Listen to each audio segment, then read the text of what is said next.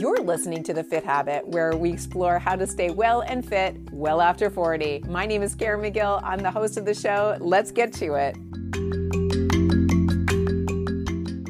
Hey everyone, it has been about 4 months since my last podcast, and today I'm going to explain to you what's been going on in my life and also talk a lot about fitness and ADHD diagnosis, because that is in fact the reason why I have not been around.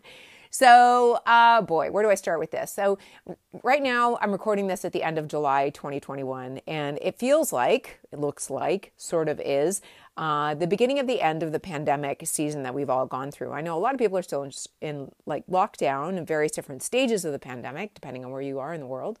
But here in the US, it feels like the beginning of the end of this hideous, horrendous experience that we've all gone through together. And it's funny that, you know, as we were going through the height of the pandemic, I think a lot of us were in that fight or flight mode where our nervous systems were on high alert and we were just trying to figure out how to adjust and live in a completely new world.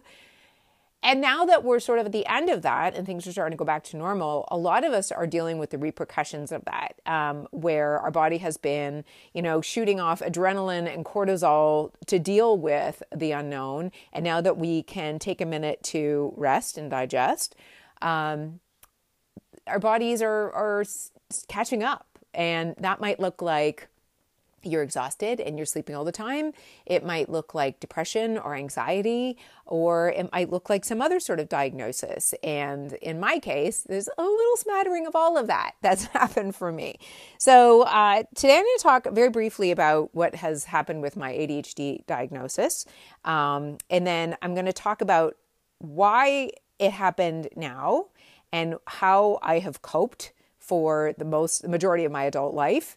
And it's going to relay back to fitness. And if you've been looking for some motivation, whether you have ADHD or not, whether you are distracted or not, if you are somebody who has felt like they're coming down from this pandemic period with a case of the blues or anxiety or distraction or anything like that, this is going to apply to you. So I'm going to roll back to maybe about this time last year, and we were in the height of the pandemic and things were pretty chaotic for a lot of us.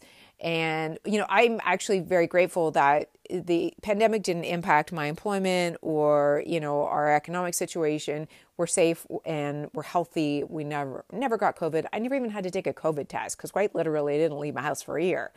But that's the upside. The downside of that is that there was a lot of isolation, a lot of missing people, because again, I'm pretty new to the state that we live in now. So it was a very lonely period for us. Thank goodness I had my husband and my 3 pups, but aside from that, we didn't see a lot of people. We're now starting to get out there. We have to travel, obviously, to see people that are close to us. So we're starting to do that a little bit now, and we'll continue to do that throughout the rest of 2021. But it has not been without its bumps and bruises. And for me, you know, I consider myself an introvert, but I do need to have my people time. So I have just been so lonely, and that has caused, I believe, some situational depression for me, just missing family and friends. But it also caused a lot of, I wouldn't say a lot, I will say some cognitive issues between last year and this year. I first noticed last year that I was having a hard time concentrating and feeling very distracted. I've always been quite distracted, but I've always had really good coping mechanisms, which I will get into in a minute because I think that's going to be really important for all of you to hear. But what happened, I think, at the end of the pandemic or even during the pandemic is that my coping mechanisms that I've had throughout my entire life stopped working so well. And I had a hard time transitioning between work and not work, as I believe we all did, and just dealing in general with a life. My short-term memory, my working memory was not great. My ability to make decisions was hindered, I believe. And my ability to be forward thinking was really hindered. For me, that's always been a strength, my ability to kind of see what the future holds or what I'd like the future to hold that vision in my mind and then set a course towards it, whether it's, you know, a detailed goal plan or just sort of a natural inclination to move in a direction. Like, for example, in 2019, I thought, I want to get out of the Bay Area. So it was my vision for us to move here to Austin, and that materialized. So I've always been very good at that. And last year, I had no vision for the future, and I really didn't have any context for what was going to happen next. And all of that really started to concern me a little bit. I don't want to imply that, you know, I had completely lost my ability to cope. I was still able to do my job and function as a normal human being. But the difference was that it was harder. It was much harder. And not just because of the pandemic, but it was harder internally. It was harder cognitively. It was harder from an energetic standpoint and just focus. And I think that created a lot more anxiety for me, along with everything else that has been happening in the past year.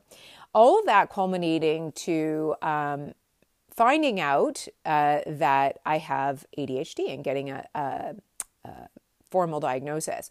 And I want to share with you just very briefly how that happened and why it happened. And I think what I'll do in next week's episode, because I am getting back to regular scheduled podcasts, I will go into more of the symptoms next week, because I think a lot of women are starting to realize that this is what they're dealing with. So there's a few people I follow on social media that have ADHD, and I am just entirely grateful to them for being very honest about their experience with it, as I'm doing right now, because I think the more we talk about this experience, the more it not only normalizes it, but also gives women the opportunity to see it in themselves as a potential, not to promote overdiagnosis, but I think we're highly underdiagnosed, especially as adults. And if you are an adult over the age of like 35 or 40 and you have ADHD, there's a very good chance that it was missed, especially if you're a woman, because young girls back in the 70s and 80s, 60s, maybe even into the 90s, I'm not sure, there wasn't, as much knowledge and awareness of ADHD back then in the school system. Parents weren't really that familiar with it. So it was missed in a lot of young girls. So they grow up into women who have no idea that they have ADHD until, their child is diagnosed and they start realizing it, and or they learn about it through other people sharing their experience. So I hope that this is helpful in that respect.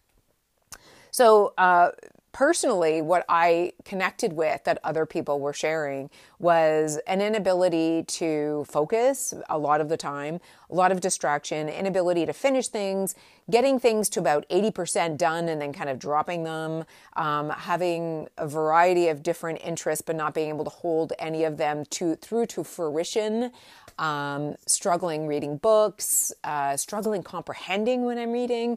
And I write and read for a living. So this is a big deal for me, not to be able to really comprehend and be able to, read something that's complicated or listen to something that's complicated and technical and be able to digest it and rewrite it in a way that is going to be digestible to an audience, because that's what I do during my day job. So these things that I heard from other people made me realize that there's a good chance that I had ADHD. And the one thing that they will say, they being the medical community, is that ADHD is not something that comes about in adulthood. It is something that you always have, and very often you're not diagnosed. But if there is no symptoms of ADHD before the age of 12, it is likely that you don't have ADHD. You're just suffering from distraction, which is, I believe, something that a lot of us are dealing with, or some other sort of issue like anxiety or depression, which can show up as ADHD symptoms as well. But I did have a lot of struggle in school. I was not very good at comprehension. I dropped out of high school, as I think I've shared before. I did eventually go back and get a graduate degree and an undergraduate degree. But these things were very hard for me, and learning was very difficult for me. I think I was slightly dyslexic as well. But I always chalk that up to having a difficult family life as a child, which is true. And another reason probably why my learning disabilities were overlooked, because everybody was just trying to get through the day. But I was able to see how there was a lot of similarities, and I could point to various different points in my childhood and see, yeah, that's what could have been ADHD, as opposed to me just not thinking I'm very smart. Another thing from an emotional regulation standpoint in terms of ADHD, if you're somebody who seems to ruminate an awful lot, I think a lot of us ruminate, but it's an overabundance of rumination is another key factor for ADHD. And it's not part of the DSM-5, which is sort of the holy Bible of diagnosis for psychologists, but a rejection sensitivity dysphoria, where you're basically just have a heightened sense of reaction to anything that's perceived as a rejection, which may or may not actually be the case. And I've always known that I'm a very sensitive person. So once I heard about that and I went down the rabbit hole of what all of those things are, they all just started to point towards, wow, I think I have ADHD. So as I started to learn about this, and again, in future episodes, I think I'll take a couple at the very least and just walk through some basics of ADHD. But for me, when I realized that this sounded pretty familiar, I did a few online tests, which I think it's certainly not a formal diagnosis, but I think it's a really good start. I did a few online tests, and those tests came back as very high for both hyperactivity and inattentive. And those are the two different types of ADHD. So ADHD stands for attention deficit hyperactivity disorder. And the two main types is obviously the hyperactive, where we often see the young boys that just can't sit still. And I was not a hyperactive child. But that also can show up in like leg wiggling a lot, or if you kind of squirm a little bit in your chair, if you can't sit still, if you've got a lot of nervous habits, like you pick at your skin or you pull at your eyelashes and things like that. That's hyperactivity expressed in different ways. And then the inattentive piece is very evident for me, and it's also pretty self-explanatory. So I took a few online tests, noticed that, yes, they were saying that I probably do have it quite severely. And then that provoked me to go through the formal diagnosis process. So I think it's going to be very different, that diagnosis process for everybody, depending on where you live and what sort of healthcare access you have. For me, I went to an ADHD neurologist. Well, actually, I'll back up. During the height of the pandemic, when I first realized that I had this, I did a telecall through my health insurance with a psychiatrist. And I told him what my symptoms were. And he said, sounds like a possibility, but you really need to get tested by a neuropsychologist first, and then go to a psychiatrist if you want to get, you want to experiment with treatment, like medication. So that's what I did. I found a neuropsychologist at a clinic who deals specifically with testing for ADHD. And the wait list was horrendous. The whole process took about 3 or 4 months. And essentially it was an initial interview to see if, it was a path worth. It was her initial discussion with me to see if, ADHD was a possibility. We kind of walked through what I thought my symptoms were, what I was dealing with. And then when she thought, yes, this sounds like it's ADHD, then we're going to go through all this neurological testing. And then there was a follow-up appointment where she kind of gave me that whole diagnosis and walked through my brain. So I went, we did the initial assessment. She said, yes, it sounds like ADHD. And then I went into the diagnostic piece, which was mostly via Zoom because of current circumstances. But I had to go into the office for half of a day to do some testing, just basically, pressing buttons on things to test my attention span. And once that was completed, I left that office and went home and continued my testing via Zoom for the rest of the day. I'm going to pause here and give a warning to anyone who's seeking testing, or if you think you want to go down that path. I thought I was just being tested for ADHD. It turns out I was being tested for my intellect and my IQ and my Myers-Briggs. And there was a whole bunch of things that I was also given in a full report, a full diagnostic afterwards. And while those things are, interesting to some degree, and in some cases unwelcomed, because if you're not prepared to hear what your IQ is, then, you might not want that. So just a tip here, if you are actually going to seek diagnosis, Ask your clinician exactly what they're testing you for. And because if you, especially if you're paying out of pocket, there's maybe things that you don't need to know about. I didn't need to know my Myers-Briggs, for example. I already knew what it was. I didn't necessarily need to know where my IQ was strongest. And I could have told you I'm very strong in verbal IQ and reading in terms of like my vocabulary because I'm a writer for a living, but I suck at math. And that's basically what she told me. And I didn't really need that iteration. But long story short, I did get my formal diagnosis. And from that point, I was able to go forward and seek treatment. Now, that is something that is entirely up to you as to whether or not you want to explore medications. I'm open to exploring them and to see if they help, but I in no way think you absolutely have to, and I respect that a lot of people wouldn't want to do medications. So it's just something that I'm curious about. If I feel, personally, my view is if a medication makes my quality of life better, if anything makes my quality of life better, I'm all here for it. So that's my view. If you are somebody who's like, I will never, ever, ever consider ADHD medication, then I wouldn't even necessarily take the expense and time of getting formally tested. Act as if you have it and live accordingly. And I will talk more about that in the future. So anyways, that's the whole process that happened for me. I will say, you know, I'm very fortunate in that we have great health coverage. So I think my copay, and that is like the portion that I pay here in the United States to our insurance, was $30, and insurance paid about $3,500 for that entire process. So it's going to be different. I know a friend of mine in Canada was also looking for diagnosis. She went to her her GP, and she said you could go to, you know, person A and pay for it yourself and get an appointment right away, or you can go to person B and wait 3 months and get it covered by you know, OHIP, which is the Ontario Healthcare Plan. And that's Canada. So wherever you are, things are going to be different. I do know that diagnoses are more popular here in the United States. That could be access to healthcare. It could be, you know, more awareness of it. I don't know what that is, but they say about somewhere between 7 to 10% of the population of children have it, which means, you know, 7 to 10% of the adult population has it as well, because ADHD is not something that's cured.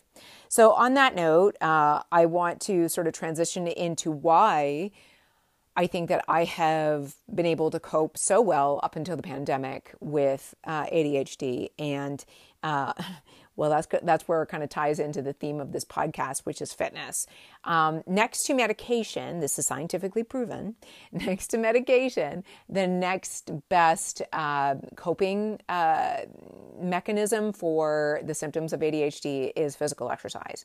Exercise not only, you know, adds more blood to the brain during like the time that you're working out, it lasts thereafter. So for, you know, every, like, let's say 30 to 45 minute like block of exercise that you do, your most focused time of your day is going to be the 2 to 3 hours that follows that period of time. So for me, I've often talked about how probably the one saving grace of my life has been the habit I've built around fitness. And I believe that has been my coping mechanism. It has helped me make better decisions in my life. It has helped with executive function. And that is one of the things that people with ADHD really struggle with. Executive function within like the prefrontal cortex of your brain. It's where, you know, you manage planning and execution and follow through and all of those good things. Without my exercise that, as you know, I do pretty much daily, I probably would have been on a bad trajectory. I know this because I didn't come out of the womb exercising every day. As you guys know, I had a weight problem, a very big weight problem when I was younger. And along with that weight problem, I also had, you know, just a basic functioning problem. I struggled in school. I made really bad social decisions. I had extremely poor self-esteem. I made bad life choices regarding health and money. I, you know, had debt problems, credit issues, couldn't hold a job. I can't tell you how many jobs I had as a teenager. Always getting into trouble, skipping school, you know, inability to focus on anything, disruptive. Like, I was a bit of a shit as a kid and as a teenager. And I also, you know, was a compulsive eater and didn't move at all. And as a result, I was well over 200 pounds and I was just a bit of a mess. And I don't think my parents had a lot of hope for me as, you know, like a functioning adult. And it wasn't until my early 20s that I picked up running. And I've told you this a story before, so if you haven't heard it, you can go back and listen to my own weight loss story. But in my early 20s, I just got to a point where I was like, you know what? I don't like myself this way anymore. Smoking, binge drinking, hanging out with the wrong crowd, bartending, high school dropout. I was a mess. So one day, and extremely overweight. And I attributed all of those conditions in my life to my weight problem. So as a result, one day I just got fed up with myself, put on my pair of running shoes and started quote unquote jogging, which was a bit of a mess, but I did it. I didn't have the internet to Google online workouts or anything like that. So running was the only thing I could even think of, or jogging as I called it. And I put on my shoes and I went for a jog. And then the next day I put on my shoes and I went for a jog again, no matter how much it hurt. And I had shin splints and I wasn't doing it right. And I didn't have the right equipment or anything like that. But I just felt like the only way, like by the grace of God, like I felt like this intuition that the only way I'm going to fix myself is if I start moving. And I did. I started moving, and it was messy and it was inconsistent and it was painful, but I kept at it over time. And I've told this story before. It went from, you know, jogging to starting to see a little bit of progress from a weight perspective. So that momentum got me to start eating a little bit better. And as I got to eat a little bit better and lose even more weight, then I joined a gym, which I still didn't know what the hell I was doing. And I was a member of various different gyms for about 5 or 6 years, not knowing what the hell I was doing. I would just go in and go to the cardio machines because I didn't know how to use the weight machines. And it didn't matter. You know, at the end of the day, I was moving my body, and slowly but surely I lost the weight. And in every weight loss story until now, I have said that my life turned around because of fitness. And while that's true, it's not the full story. The full story is my life turned around because of fitness, and fitness helped me with my executive function and coping with my ADHD, which then enabled me to live a proper, functioning, happy adult life to this point.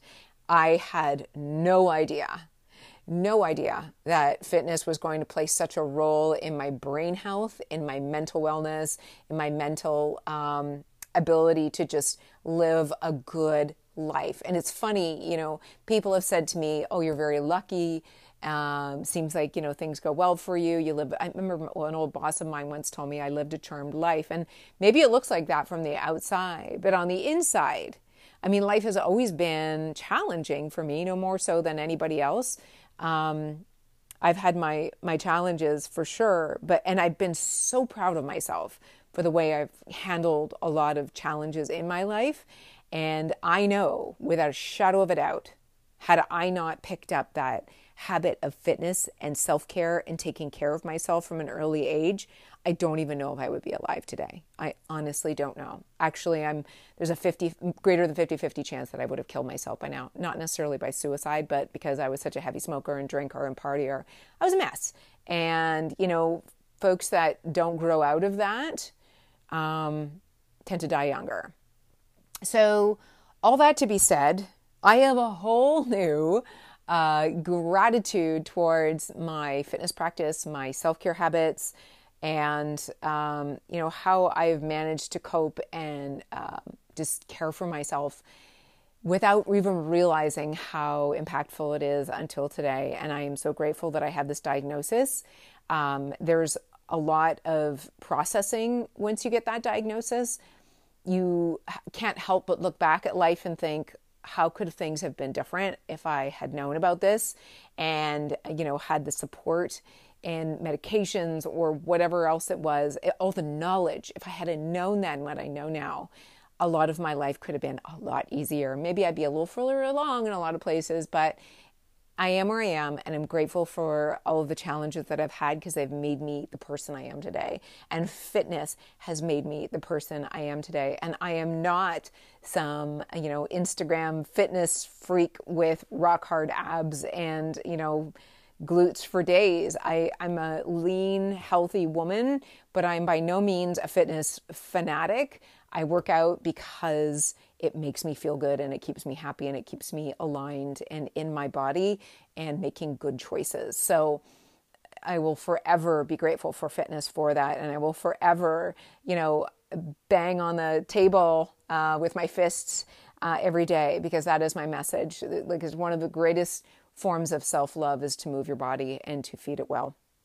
So anyways, I wanted to record this episode and not make it, too long, because I feel like it's really important for me to share that experience just on the off chance that either the symptoms I talked about sounded familiar to you, or the other piece, the inability to make proper decisions, or, just if you just keep finding yourself going down like blatantly wrong paths and you can't figure out why you do that, there's maybe a bit more to it. And, you might want to explore ADHD, but while you're doing that, tie up your tennis shoes and go out for that messy jog.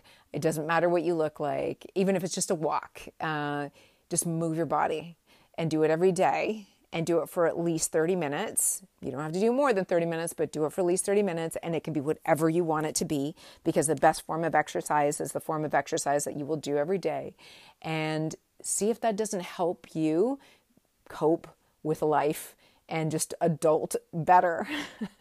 So anyways, there is more to this story because it doesn't stop with the diagnosis. And I want to share everything that I have done to dive in and learn about ADHD. And not just that, but add to my coaching with ADHD. I'm now actually, I'll save this for next week. There's a lot more to come. I'm excited to share it with you. What I will leave you with right now is that I don't feel sorry for myself for 1 minute that I have this. It is what it is. There are also benefits to ADHD, which I'm learning about as well.